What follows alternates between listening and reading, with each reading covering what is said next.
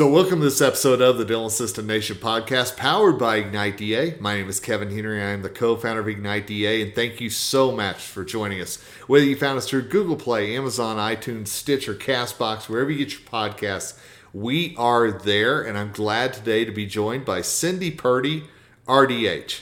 Hey, Cindy, how are you? Hi, Kevin. How are you today? I am doing great. I'm excited to talk to you today, but first, I'd love for our listeners to get a little better uh, knowledge of who you are.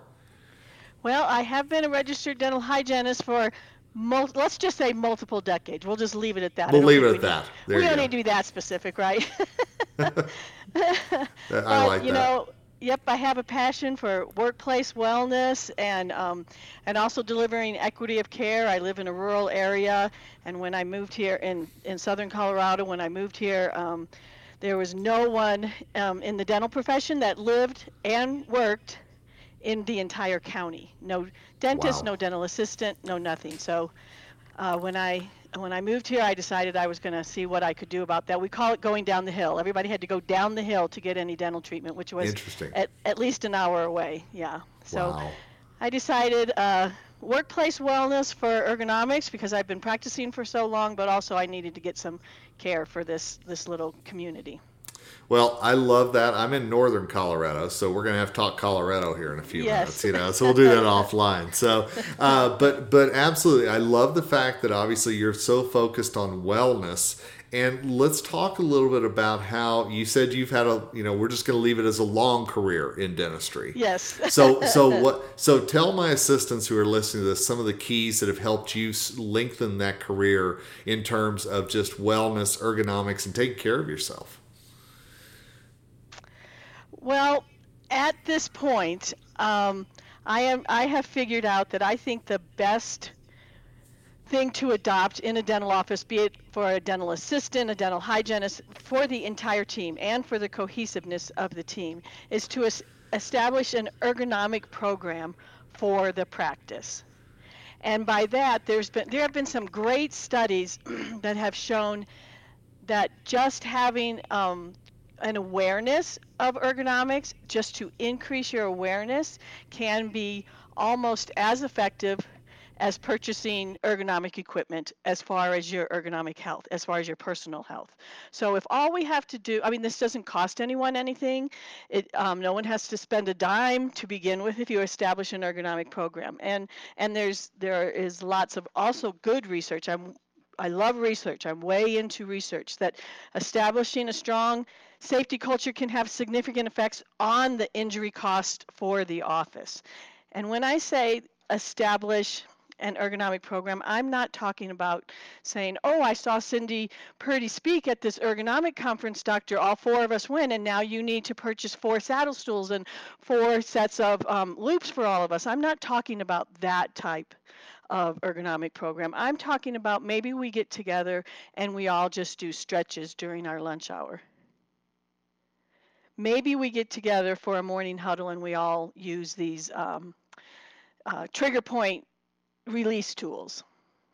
And by establishing an ergonomic program for your practice, you can just have a morning huddle with um, and start using some trigger point release tools while you get all those kinks out of your back, start off the day great. And all this makes the whole office more aware that, that we're going to pay attention to ergonomics. You can do a stretching routine with your coworkers in between patients. I call it the uh, posture pageant, walking down the hallway with big stretches and stre- with your legs and stretching your arms, and then everybody kind of peeks out the out their doorway of their operatory and has a little bit of a giggle about it. You can have a buddy system where you um, ask each other take my picture when when i'm working on when i'm re-cementing a, a, a- temporary crown. I want to see am i in a pretzel shape? How can, and then we can all sit and work on how we can get that dental assistant out of those awkward positions. Because i will tell you the dental assistants i believe have the um, weakest voice when it comes to ergonomics. There's not a lot of um, people out there uh, um, talking about their issues and the specific tasks that they have to perform. Um, in, in their jobs. So um, we can we can you can just do where you investigate a sharpening program so that dental hygienists don't have to sharpen their own programs and do an ROI on that. Will will there be a good return on our investment if we send our instruments out to be sharpened instead of um, us taking the time to do it? So these are all little things that can be done in this um, ergonomic program in, within a practice. Which- which is awesome. And and I love the fact, as you said, I think dental assistants so often aren't talked to about ergonomics and don't consider it as much as they should.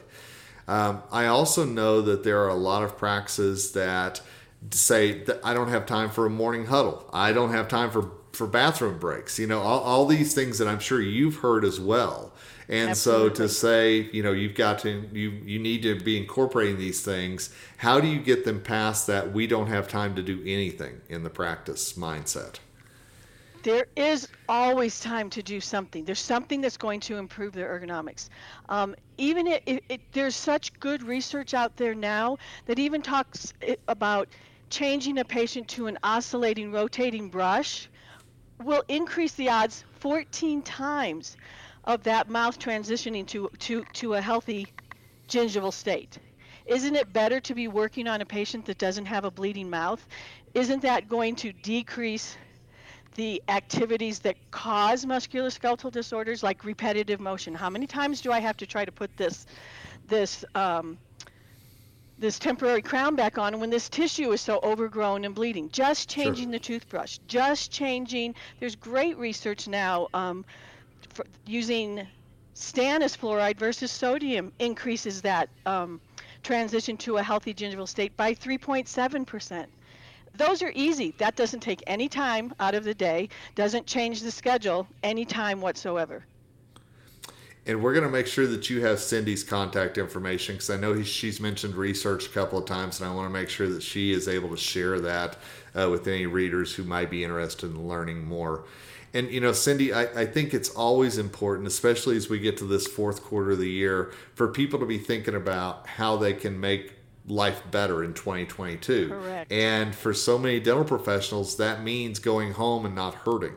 Uh, so, so I love that that you and, and so many out there are, are, talking about ergonomics, but specifically how to, you know, it, it's like, well, we should solve, you know, hunger. Uh, we should okay. we should all have world peace. You know, I feel like there's always that, but I love that you're you're saying there are some simple steps to make that happen and incorporate it in the practice. Absolutely, and the, it, um, I want to throw another thing of research in there that there's research research saying if if you start to develop musculoskeletal disorders, it doesn't just affect the person, it affects the whole practice.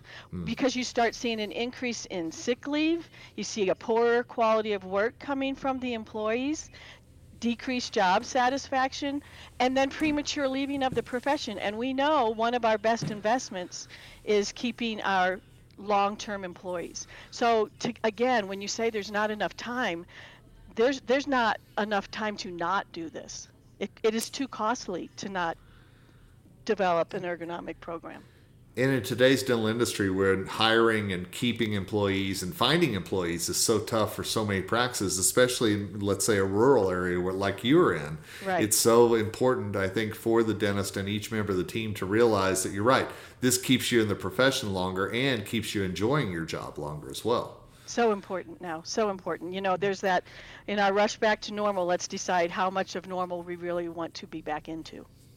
absolutely. No, I and you know, I've and I don't want to dive too deep off the subject, but I know one of your other passions is teledentistry, and mm-hmm. and I also know living in a rural area that that I'm sure that that has become very important for your practice, and I'm just wondering if we could touch on that for just a moment, and love and to. you and, and I'd love to hear how it has impacted your practice, your patients, and what role the dental assistant might play with with teledentistry coming into a practice as well.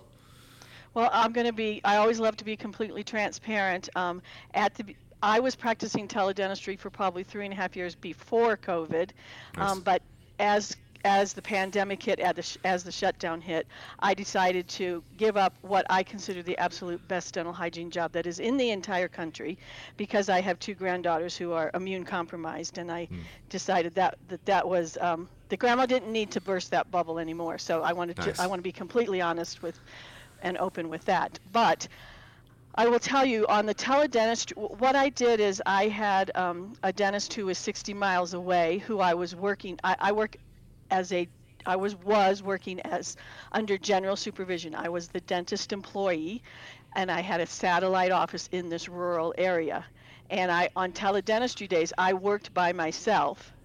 Had I had a dental assistant, I could have I could have seen twice as many patients. We could have Mm. we could have made this um, such a growing practice if, if I had had a dental assistant that was there. Now, um, I I could do all of those functions um, because of the indirect supervision here in um, Colorado. I could do all of the functions that I could do a, as if the dentist were still in the office and then I would send all that information up into the cloud using teledentistry specific software, and the dentist could download it wherever he was, which happened to be at his office 60 miles away.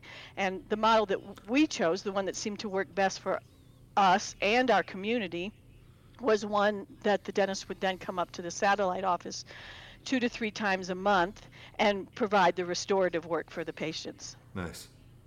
And, and, and I love that because I, I have a big heart for the rural parts of our community. You know, I, I've been in Orlando, uh, I've been in Las Vegas recently, and I see the glut of dental practices that there are in these, you know, very urban areas. And yet I know there are parts of the country that dentistry is so needed, and yet there's not a lot of options. And so that's where I, I fall in love with the idea of teledentistry and actually making it work. Yeah, it, it, it worked so fantastic for this for this area, and the, the patients didn't care. You know, when I in fact they loved it, and now patients are demanding it. You know, now that now that COVID hit, the genie's out of the bottle. Telehealth has uh, has increased by 10 years in the the acceptance of telehealth has increased by 10 years in the last 18 months. So if you don't have patients are expecting a good digital experience and if we're not offering it they're going to go to an office that does off, that offers it. They want the the extra value they want the convenience of, of not going out into the community of having it you know having these services offered where they live where they work where they play where they're educated where they get their social services medical services. Sorry i am getting a little bit up on my soapbox but i it's it's i have a passion for this Well, and and that's that's what I think dental assistants need to hear because th- I think there's still a stigma with teledentistry out there. Even after COVID, even after we've all gotten so used to Zooms and talking to each other this way, I think there's still a stigma out there about what teledentistry can actually do. So for people who have actually been there, done that, and can share their passion, I, I think that's very admirable. Dental assistants have a huge role in um, in in delivering teledentistry. There's so much that they can do that th- that if the dentist and the hygienist are already busy um, with a with a patient, it, you can have a combination, is what I'm trying to say. The, the the dentist and the hygienist can be seeing their own patients face to face, and the assistant can be um, continuing on um, delivering a treatment plan or following up on a bleaching shade or doing a follow up with an oral cancer screening area that we said we want to see this in two weeks. All you, there's a way that there are products out there that you can give to the patient and they can connect with you and take pictures to send back to you. So the dental assistant is invaluable when it comes to teledentistry. And I know our friends at Crest and Oral B have some great products, obviously, that we want to make sure to yes. to, to highlight. Uh, definitely, there there's one thing that that I, I want to make sure that we we touch upon, and that is that you know every state is different with what dental assistants can or cannot do, and obviously it's important for the dental practice to not only know those rules but then utilize the assistant to the fullest uh, of what their state allows, also. Absolutely. Teledentistry will not allow you to do anything, provide any services that you couldn't provide within the regular confines of a traditional four walls, but it does allow you to practice to the boundary of your state practice acts. And, and I think that's great. And I know, you know, you and I are blessed to live in Colorado, not just because of the beautiful scenery, but also uh, the advantages that there are to dental professionals practicing here and some of the freedoms that there are actually to reach patients also. Right. There are times when I go out and, and and speak on this topic that people say, "Oh, you you just have your Colorado hat on." And I said, "No, this is why I set this practice up in this manner because I wanted to show demonstrate that you don't have to have an uh, independent practice state. This can be done in any state that allows direct access to a patient." And, and I've got to ask you, obviously practicing in a, in a rural area, I, I think again it's it's very admirable. And and I'm also curious, what has it been like for you as far as patient interaction in an area where maybe they're not used to having the medical or dental that, that a lot of the quote big cities might have? They are they are thrilled to have any type of, of, of even if it were just screenings, they would be happy to have that. Now, I will tell you, it, it became humbling initially because I thought I was offering enough by offering access to care to the patients to be offering my dental hygiene services when I wasn't speaking or you know I was offering hours that were extended so I thought I was really offering more because I was offering access to care, but I could tell you it was a humbling experience the day a very tall, big man walked into my uh, office and said, I need a tooth extracted today. And I said, No, because uh, you don't want me to do that because I'm not licensed to do that. I'm not trained to do that. And I had a system where I said, But you can go down the hill and I have a connection with the dentist there and they can get you in. And he said, I can't go down the hill. And he got very angry and he walked out of the, as he walked out of the, the um, office, he said, "This is not going to work for this community." Mm.